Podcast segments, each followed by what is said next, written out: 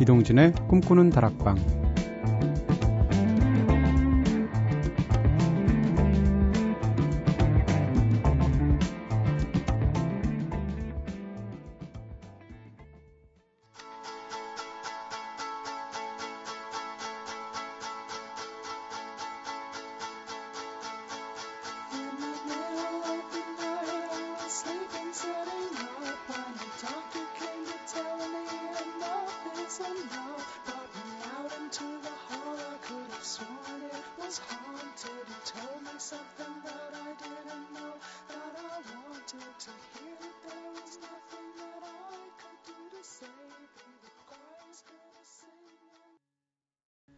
안녕하세요. 이동진입니다.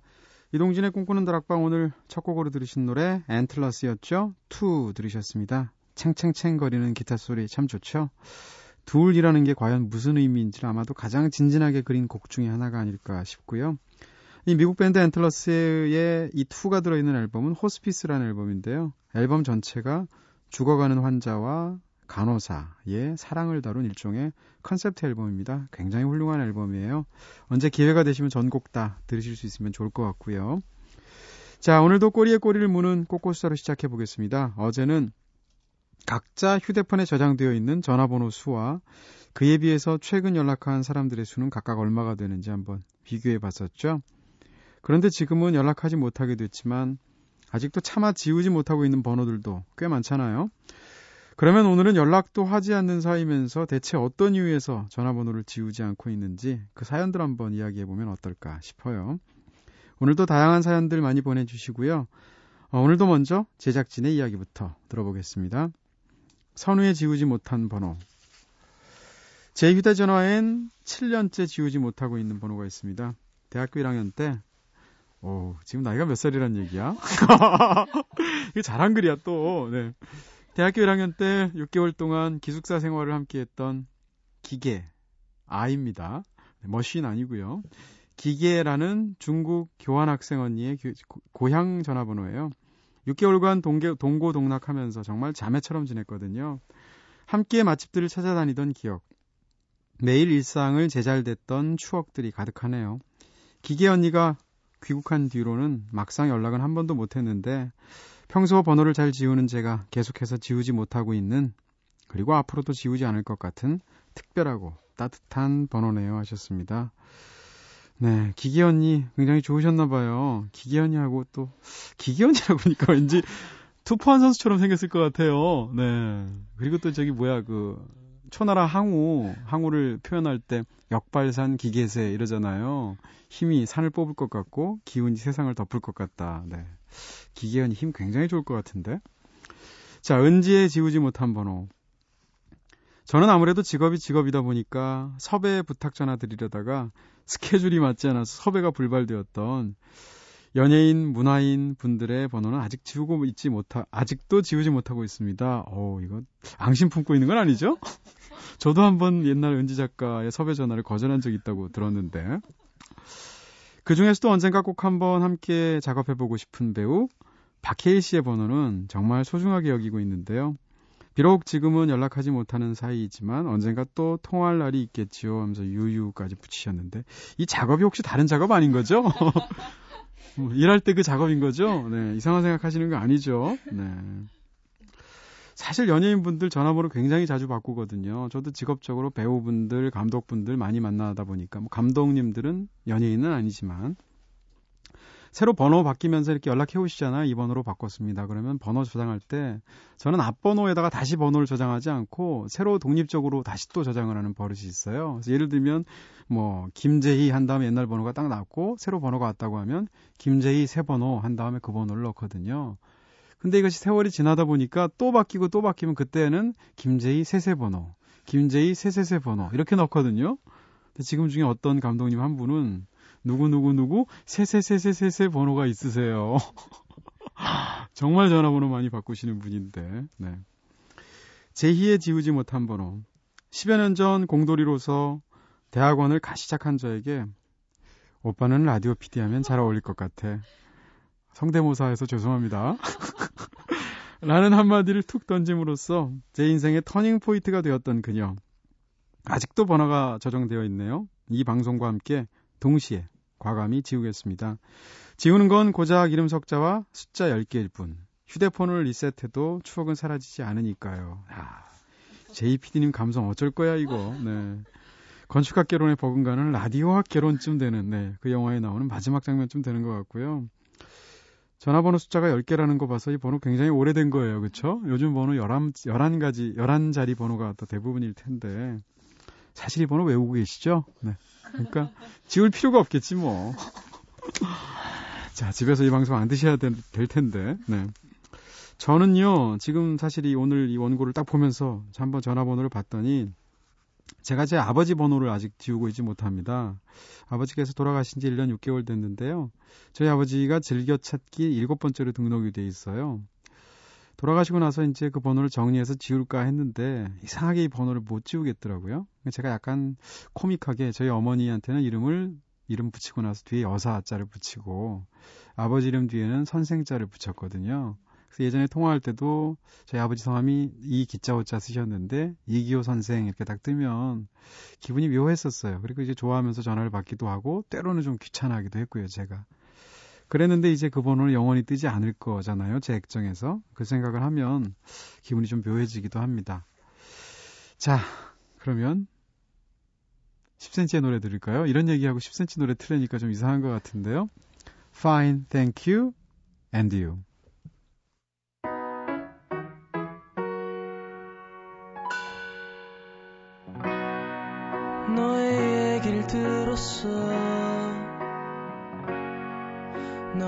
벌써 30평에 사는구나. 난 매일 라면만 먹어. 나일 먹어도 입맛이 안 변해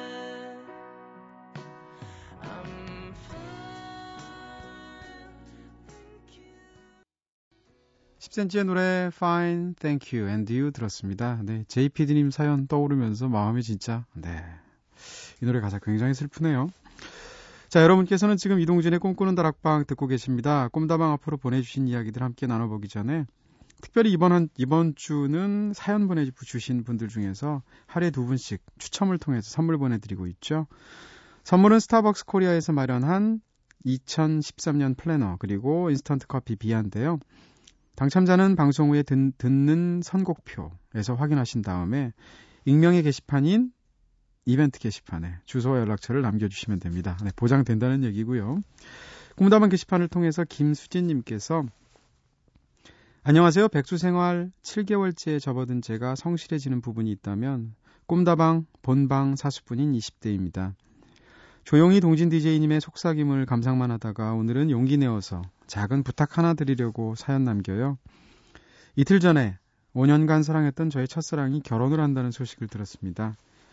헤어진 지 7년이 넘었는데도 그 친구의 결혼 소식에 기분 묘해지는 그런 상황은 어쩔 도리가 없더라고요. 그건 어쩌면 작년에 용감이라는 말로 포장해서 무식하게 떼어려 치웠던 직장의 부재에서 영향을 받는 것 같기도 하고 그와 헤어진 7년이란 시간에 그만큼 사랑하는 사람을 만들지 못했던 제 나태에 대한 억하심정일 수도 있을 것 같아요. 덕분에 저는 이틀간 7년을 무시하고 5년을 되새김질해 보았습니다. 대부분의 첫사랑이 그렇듯이 아슬아한 기억 속에 그때의 그와 저는 정말 예쁘더라고요. 나무럽지 않을 만큼 사랑받았고 또 후회 없이 사랑했던 시간들이었습니다. 그가 아니었다면 특별하지 않은 5년이었겠죠. 조금 늦었지만 더 늦기 전에 그 5년이란 선물에 대한 감사의 말을 전하고 싶어요.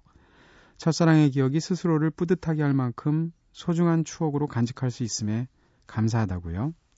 그 친구는 아마 행복하게 잘 살 겁니다. 진심의 사랑을 줄 줄도 알고 진심의 사랑을 받을 줄도 아는 친구니까요. 저도 빨리 좋은 직장, 높은 연봉 같은 물리적인 행복 말고 정서적으로 행복해지도록 노력해야겠어요. 동진 DJ님 제 전할 수 없는 감사 인사 꼭 대신해 주기를 부탁드립니다. 꿈다방 식구들 우리 모두 예쁜 사랑하며 살아요 하셨습니다. 네 진짜 김수진님 예쁜 사랑 하신 것 같은데요. 네 사랑은 정말 잘 받을 줄 아는 사람이 잘 줄 줄도 아는 것 같고요. 예전에 그런 사람, 그런 생각 한번 해본 적이 있습니다. 좋은 사랑과 나쁜 사랑의 차이가 뭘까? 제 생각엔 좋은 사랑은 만날 때 내 자신이 좋은 사람처럼 느껴주게 만드는 사랑이 좋은 사랑인 것 같아요. 어떤 사랑은 만나면 상대방을 만나면 기분도 굉장히 좋고 그 순간 막 두근거리고 이럼에도 불구하고 스스로가 좀 뭐라 그럴까요? 만날 때마다 초라하게 느껴지거나 스스로가 좀 나쁜 사람인 것처럼 느껴지게 만드는 사랑도 있거든요. 전쟁 같은 사랑 이런 사랑들도 있잖아요. 그런 사랑은 제 생각에 좋은 사랑이 아닌 것 같아요. 만나면서 그 사람을 위해서 뭔가를 해주고 싶고 그런 내 자신의 모습이 인간으로서 점점 좋은 사람이 되고 있다라고 느껴지게 만드는 사랑이 좋은 사랑이 아닌가. 뜨거운 사랑이 아니라 그런 생각을 한 적이 있습니다. 그런 면에서 보면 김수진님께서 굉장히 좋은 사랑 하셨던 것 같아요. 꿈다방 미니 게시판으로 오나영님께서 안녕하세요. 연주라는 친구의 소개로 또 찾아왔습니다. 늦은 시간이지만 한 번 들었더니 끊을 수가 없네요 하셨습니다. 네. 진짜 저희 방송 개미지옥 방송이라고 하잖아요. 어, 예전에도 한번 얘기했는데 호텔 캘리포니아 가사 중에 이글스의 노래 You can check out anytime, but you can't never leave라는 가사가 있습니다. 체크아웃은 할 수 있을지 몰라도 절대 떠날 수가 없는 방송이 네, 저희 꿈다방이라는 거. 역시 미니 게시판으로 홍선영님께서 늘 2시 전에 기다리다가 잠들었는데 오늘은 성공했네요. 다들 반갑습니다. 동진 오빠도요 하셨습니다. 공짜로 얻으면 그게 비싼 거, 네, 그 남들이 다 부러워하는 거라도 좀 시간 지나면 좀 시큰둥해져요. 뭔가 자기가 시간과 노력을 많이 써야 얻은 다음에도 기뻐지는 것 같습니다. 저희 방송 그런 방송인 거죠. 네. 문자로 8006님께서 가족들은 모두 잠들고 저 혼자 옷방에서 술 한잔 기울이고 있는데요. 혼자가 아닌 것 같은 느낌에 진짜 반갑습니다. 신청곡 있어요.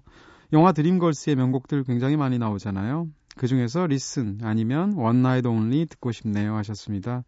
이 사연 읽으니까 어, 하루키 소설 영화화한 작품 중에 토니 타키타니라는 작품이 있어요. 굉장히 훌륭한 작품인데 일본 영화죠. 거기 한 장면 떠오르네요. 옷, 옷방이 굉장히 중요하거든요.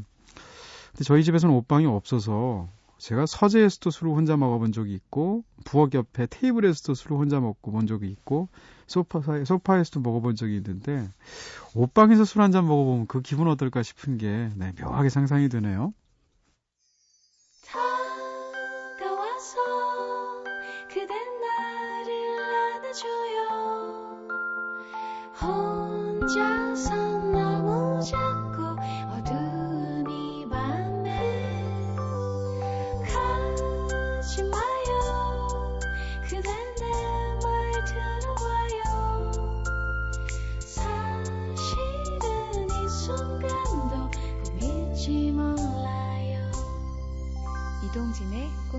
다락방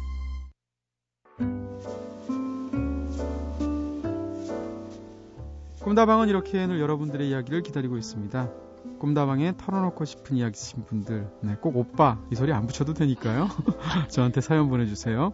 휴대전화 메시지는 샵 8001번으로 보내주시면 되고요. 단문 50원, 장문 100원, 정보 용료 추가됩니다. 무료인 인터넷 미니 스마트폰 미니 어플 꿈다방 트위터로도 참여 가능한 거 알고 계시죠? 8006님 신청곡 들려드릴게요. 지금도 옷방이신가요? 비욘세의 노래 Listen.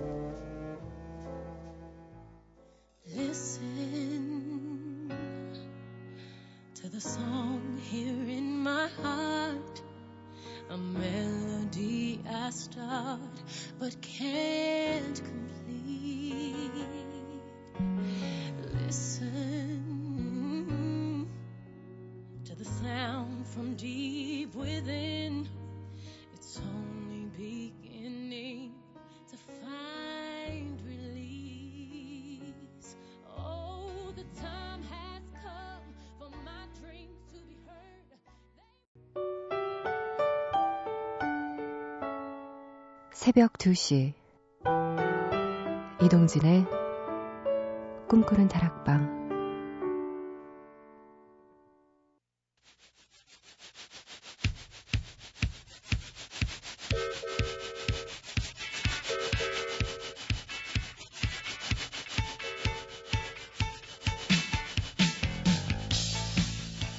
분주한 삶의 한가운데서 꿈꾸는 아주 특별한 여행. 오늘 밤 우리 함께 떠날까요?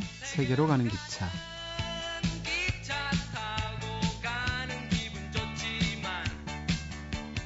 네, 이 코너 시그널로 세계로 가는 기차 들국한 노래 나온 기분 굉장히 좋아져요, 저는.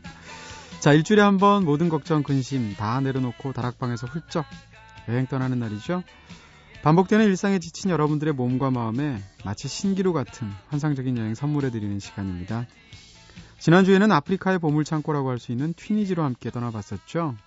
방송 듣고 꼼다방 미니 게시판으로 홍예지님께서 저 지금 튀니지입니다. 저녁 준비하면서 방송 듣고 있는데 기분이 참 묘하네요 하셨습니다.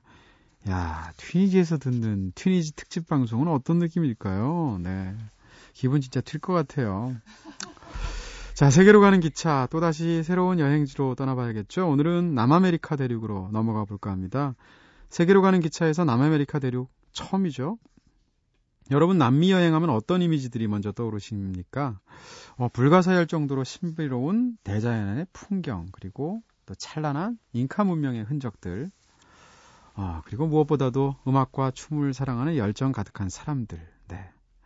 그야말로 원초적인 생명력으로 끊임없이 여행자들을 유혹하는 전자 진짜 매력적인 그런 곳들이죠. 청년 시절에 최 개발화가 그랬던 것처럼 오토바이 한 대로 흙먼지 잔뜩 뒤집어 쓰면서 파이팅 넘치게 온몸으로 남미 대륙 한번 누벼보고 싶은 네, 그런 마음이 절로 드는 곳인데요. 어쨌든 우리에겐 지구 저 반대편의 대륙이라서 가는 데만 이틀, 오는 데만도 이틀이 걸린다고 하죠. 비행기 타기 정말 싫은데. 네. 다른 대륙들처럼 일주일 휴가 내고 훌쩍 다녀올 수 있는 곳이 아니라서 가기 참 어려운 것 같아요. 그래서 남미로 여행을 떠나는 사람들은 적어도 3, 4주일 넉넉 잡고 3개월에서 6개월 정도의 기간으로 다녀오는 사람들이 많다고 합니다. 아무래도 쉽게 갈 수 있는 곳이 아니기 때문에 한 번 갔을 때 여러 나라들 쭉 둘러보게 되죠. 그래서 세계로 가는 기차 저희도 이번 주부터 약 한 달간 제대로 한번 남미 여행 다녀볼까 합니다. 사실 저도 여행 꽤 많이 다닌 편이거든요. 근데 저도 남미는 가보지 못했습니다. 그래서 앞으로 한 달 동안은 여러분과 똑같은 마음으로 여행을 즐길 수 있을 것 같아서 더욱 설레고요. 자, 그러면 본격적으로 여행 시작하기 앞서서 어떻게 여행하면 좋은지 한번 머리 맞대고 일단 고민부터 해봐야 될 것 같습니다. 우선 남미를 여행하게 되면 크게 세 구역으로 나눌 수 있다고 하는데요. 남미가 역삼각, 역삼각형처럼 생겼잖아요. 네. 제 머리 모양하고 비슷하게 생겼는데요. 빗살무늬 톡이, 네. 먼저 우측에는 브라질, 그리고 아르헨티나 북부 지역으로 대서양과 맞닿아, 맞닿아 있고요. 좌측, 그러니까 서쪽이겠죠. 서쪽으로는 안데스 산맥을 넘어서 태평양, 태평양에 맞닿은 곳에 페루, 에쿠아도르, 콜롬비아 그리고 볼리비아가 있죠. 그리고 거기서 아래로 쭉 내려가면 칠레 그리고 아르헨티나 남부를 가리키는 명칭인 파타고니아가 있습니다. 이렇게 세 군데 모두 서로 멀리 떨어져 있지 않고 또 비행기를 타지 않고는 접근하기가 쉽지, 쉽지가 않고 육로를 이용하게 될 경우에는 뭐 짧게는 48시간, 길게는 72시간 이상 버스나 기차를 타야 한다고 하는데요. 네, 고생길이 눈에 훤하네요. 남미 여행 떠나시는 분들 주로 이런 루트로 남미 여행을 여행한다고 합니다. 일단 페루의 리마로 들어가서 안데스 산맥을 타고 내려가는 여정을 대부분 택한다고 하죠. 페루에서 쿠스코와 마추픽추를 먼저 보고 남쪽으로 더 내려가서 볼리비아의 우유니 사막과 칠레의 수도 산티아고를 거쳐서 파타고니아를 둘러보는 겁니다. 그 다음에는 대서양 쪽으로 올라와서 아르헨티나의 수도인 부에노스아이레스를 보고 이과수 폭포를 지나서 브라질로 들어가는 거죠. 그리고는 수도인 상파울로 그리고 리우데자네이로를 거쳐서 빠져나와서 네, 남미 여행을 마치기도 하고요. 혹은 지금까지 말씀드린 그 루트 반대로 돌기도 합니다. 저는 사실 한 번도 안 가본 데라서 이곳들을 제가 영화 속에서 본 풍경들을 떠올리거나 아니면 발음이 주는 그 단어의 느낌으로 상상하곤 하는데 진짜 가보고 싶은 곳 중에 하나가 볼리비아의 우유니 사막이에요. 이름이 너무 예쁘잖아요. 우유니 사막. 네. 모래가 너무 고와서 이게 모래니 우유니 할 것 같고요. 감 잡으셨을 것 같아요. 제가 얘기할 때부터 아 또 저 농담 하겠구나 싶으신 분들. 네. 저 기어이 합니다. 네. 자, 그러면 이 중에서 꿈꾸는 다락방과 가장 많이 닮아 있는 도시부터 시작해 보면 어떨까 싶어요. 정열적이면서 한편으로는 거의 퇴폐적이다 싶기, 싶기도 하고요. 또한 굉장히 낭만적인 공간이죠. 남미의 파리라고 불리는 아르헨티나의 수도 부에노스아이레스. 어떠세요? 괜찮으시죠? 먼저 노래부터 한 곡 듣고 와서 부에노스 아이레스, 아이레스의 거리로 들어가 보도록 하겠습니다. 라틴 음악 하면 뭐 가장 먼저 떠오르는 거장 중에 하나겠죠? 세르지오 멘데스 와 세르지오 멘데스 앤 브라질이 부르는 Mas Que Nada.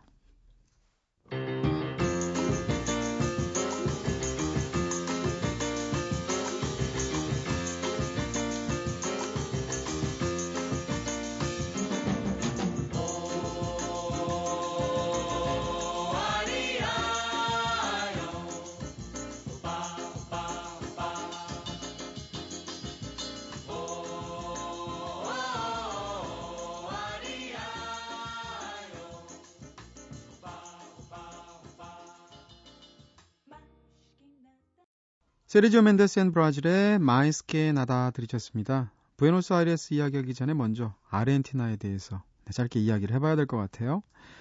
남아메리카 대륙 남동부에 위치한 나라죠, 아르헨티나. 네, 면적이 대한민국 면적의 28배나 된다고 해요. 인구는 우리나라보다 살짝 적다고 하고요. 16세기 중엽부터 에스파냐의 식민 지배를 받았죠.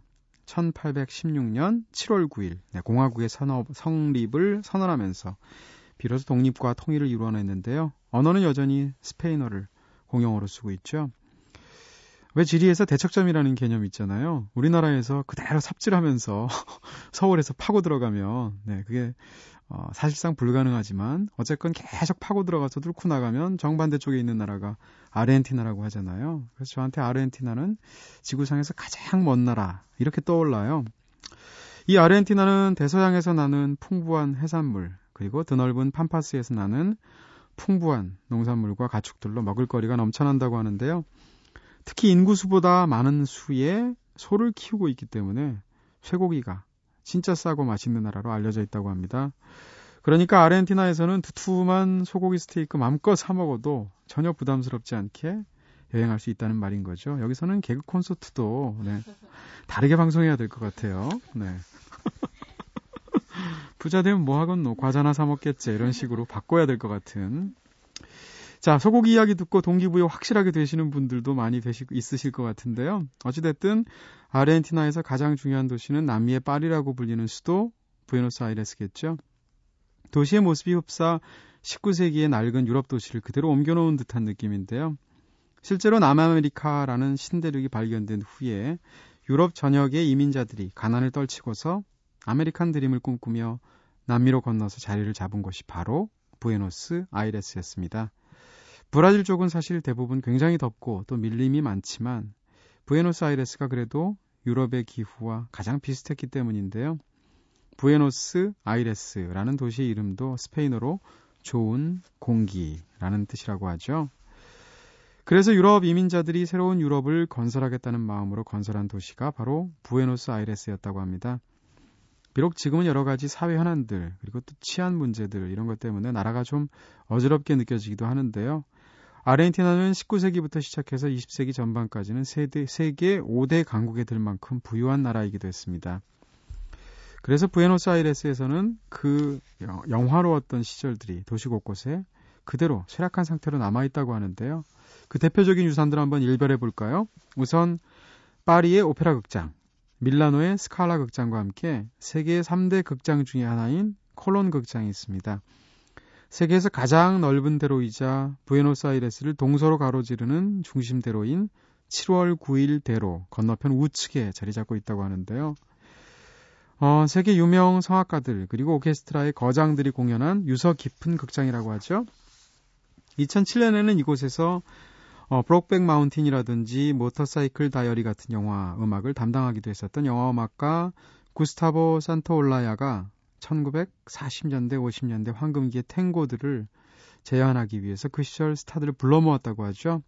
그렇게 해서 그들이 보여준 열정의 공연이 영화 부에노스아이레스 탱고 카페에 담기기도 했습니다. 그리고 카사 로사다로 더 잘 알려진 핑크색 건물, 네, 대통령 궁도 유명하죠. 국민들의 큰 지지를 받았던 아, 아르헨티나의 퍼스트레이디 에바 페론이 어, 종종 궁의 발코니에 나와서 국민들에게 호소하기도 했는데요. 이 모습을 뮤지컬에서 그대로 볼 수 있었었죠. 1940년대 대통령이었던 후안 페론의 부인이었던 에바 페론, 네, 에비타라는 애칭으로 불리면서 지금까지도 많은 사람들의 사랑을 받고 있는 인물입니다. 에비타 하면 떠오르는 노래가 있죠. Don't Cry For Me, 아르헨티나. 마돈나가 주연했던 영화 에비타의 OST 버전으로 듣고 오겠습니다.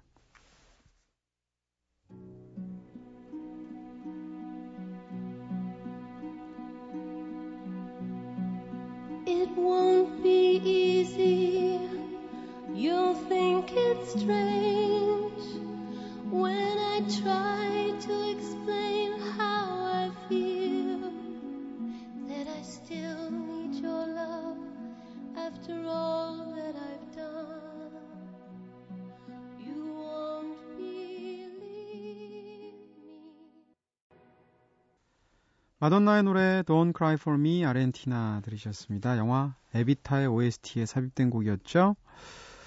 어, 사실 에비타 이런 뮤지컬 영화를 sung-through 뮤지컬이라고 그래요. 그러니까 뮤지컬은 대부분 대사를 진행하다가 중간중간 이제 노래가 들어가는 방식으로 찍잖아요. 영화를 찍을 때. 근데 그렇게 하지 않고 처음부터 끝까지 모든 대사가 다 노래인 그런 뮤지컬을 sung-through 방식으로 찍은 뮤지컬이라고 하는데 최근에 레미제라블이 그랬잖아요. 사람들이 굉장히 생경하게 느꼈는데 이게 처음은 아니다라는 사례로 얘기할 때 흔히 얘기하는 게 바로 이 에비타였습니다. 예전에 쉘브리의 우산이라는 영화도 모든 대사가 다 성수루 방식으로 찍혔던 그런 영화였었죠. 부에노스 아이레스는 볼거리만큼이나 사실 즐길 거리도 다양한 도시인데요. 세계적인 무역항으로도 유명한 도시죠. 이 도시 사람들은 멋있는 한국 사람이라는 뜻으로 자신들을 스스로 포르테뇨라고 부른다고 하는데요. 네. 이 사람들 자뻑이군요. 낭만과 열정이 넘치는 포르테뇨들을 이야기할 때 그들이 사랑하는 춤과 음악, 탱고 빼놓을 수 없겠죠. 부에노스아이레스의 진짜 모습은 밤에 깨어난다 라는 말이 있는 것처럼 밤이 깊어지면 골목마다 숨어있는 수많은 탱고 클럽들이 속속들이 문 열고 그곳에서 사람들은 탱고를 연주하고 노래하고 춤을 춥니다. 두 개의 심장, 하나의 다리 라고 불리는 탱고의 발상지가 바로 이 부에노스아이레스인데요. 어, 영어식으로는 탱고라고 하지만 아르헨티나에서는 tango라고 한다고 그래요. 뭔가 좀 싼티가 나는 것 같기도 하고. 네, 산티아고. 네. 아메리칸 드림을 찾겠다고 홀로 이민으로 온 사람들이 절망감과 외로움을 달래기 위해서 항구에 사창가로 모여들었고 거기서 순번을 기다리던 사람들끼리 추던 춤에서 탱고가 시작됐다고 합니다. 아, 그래서 이 춤이 이렇게 야하군요. 고독으로 가득한 마음을 관능과 열정이 넘치는 탱고로 달래곤 했던 사람들의 모습이 왕가위 감독의 영화 해피투게더에 등장하는 아휘, 보영 이 두 캐릭터에게서도 찾을 수가 있었죠. 이야기 나온 김에 해피투게더의 한 장면 함께 듣고 오실까요?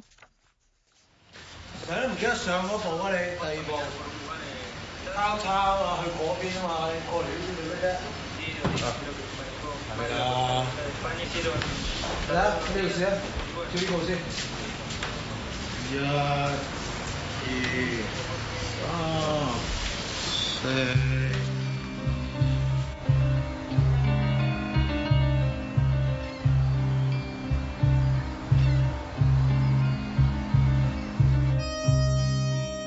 네, 지금 듣고 계신 영화 장면 탱고가 서툰 아위에게 보영이 기본적인 스텝을 가르쳐 주는 부분입니다. 애증이 뒤섞인 모습으로 혼란스러워했던 두 사람이지만 결국 이렇게 탱고를 통해서 서로의 심장 박동 소리에 맞춰서 결정적, 격정적으로 이 맞춤을 나누게 되죠.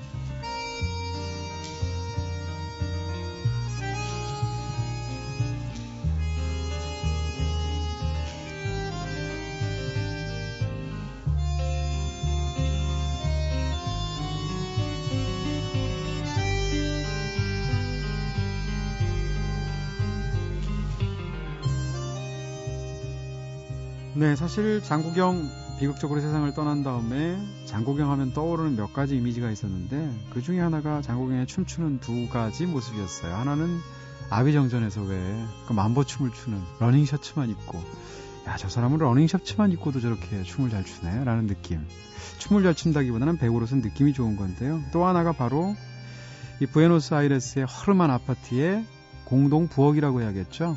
공동으로 취사실에서 네, 예, 장국영이 양조위한테 이 탱고를 가르쳐 주는 장면이 제일 먼저 떠올랐어요.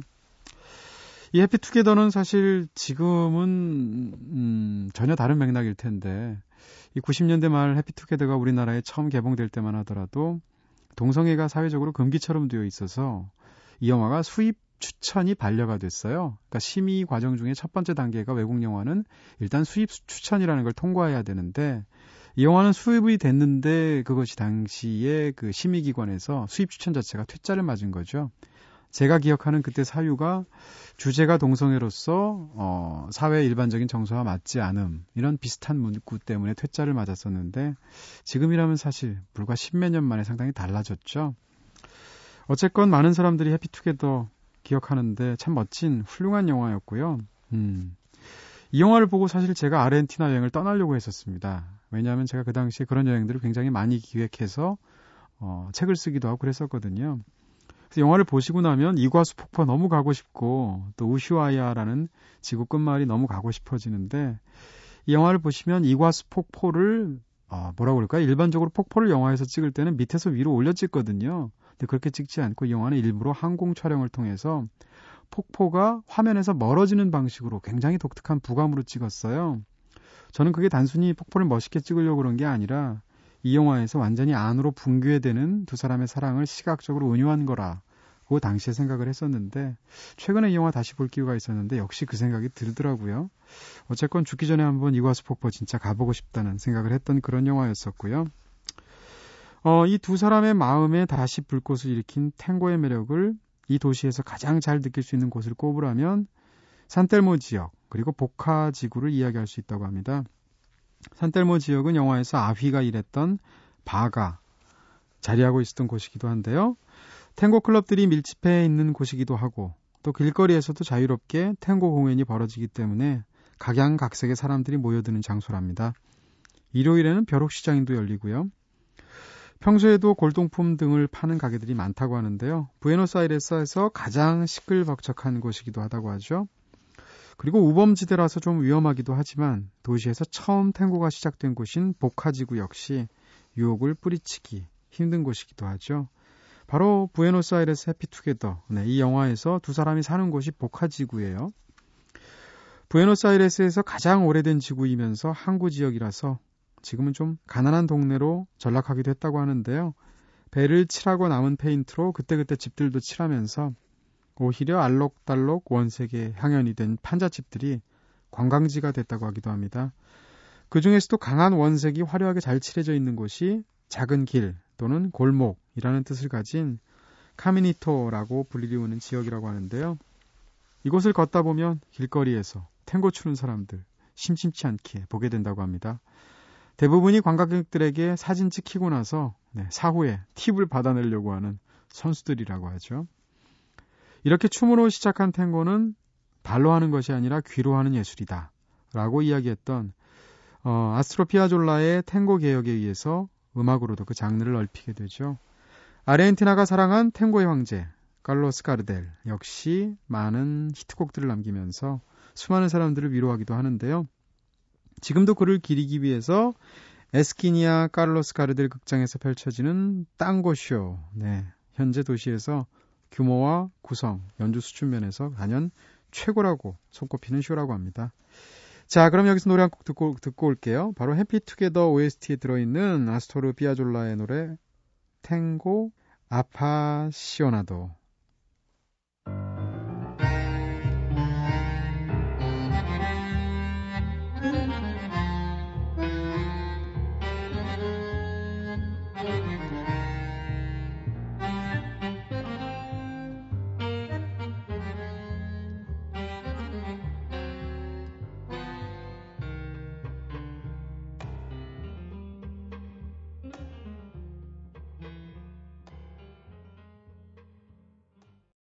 아스토르 피아졸라의 탱고 아파시오나도 들으셨습니다.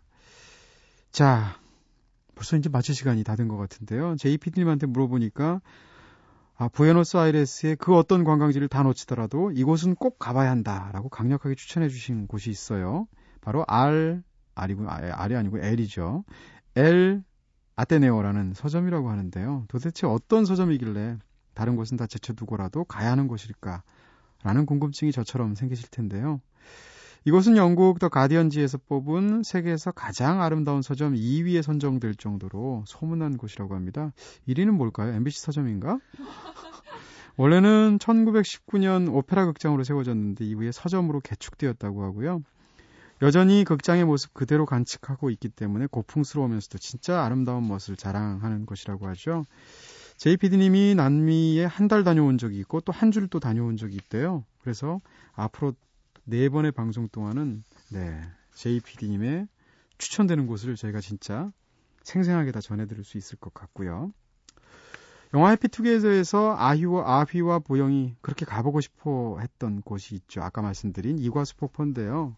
여긴 물론 부에노스 아이레스에서는 멀리 떨어져 있지만 이 폭포는 브라질, 파라과이, 아르헨티나 3개 국가가 만나는 그 중간 지점에 위치하고 있죠.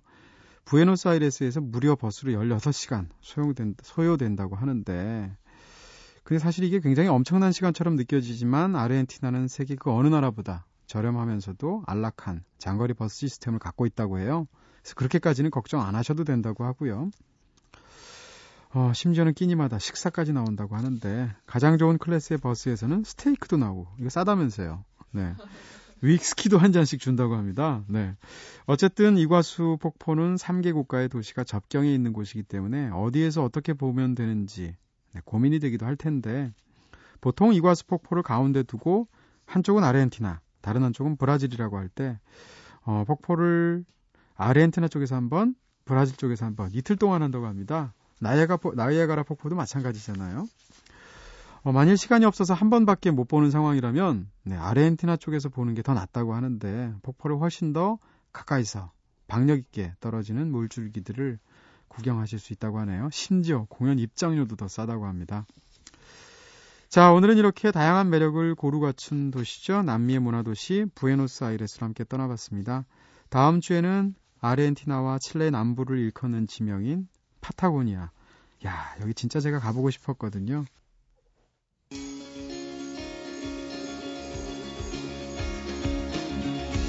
영화, 책, 여행, 음악이 있는 시간.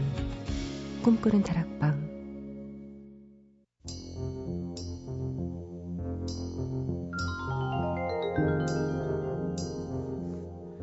오늘 세계로 가는 기차에서는 남미 여행의 첫 번째 도시 부에노스아이레스로 1시간 꽉 채워서 다녀왔습니다. 특별히 자문위원으로 고급 정보를 아낌없이 방출해 주신 JPD님께 감사드리고요. 네, 제가 냉면 한번 살게요. 다음 시간에도 역시 아 다음 시간 오늘은 안 했죠. 다음 시간에는 JPD님의 여행기도 직접 만나보실 수 있을 것 같습니다. 자 끝곡으로 국내 유일의 탱고 밴드죠. 라 벤타나의 요 소이 마리아 준비했습니다.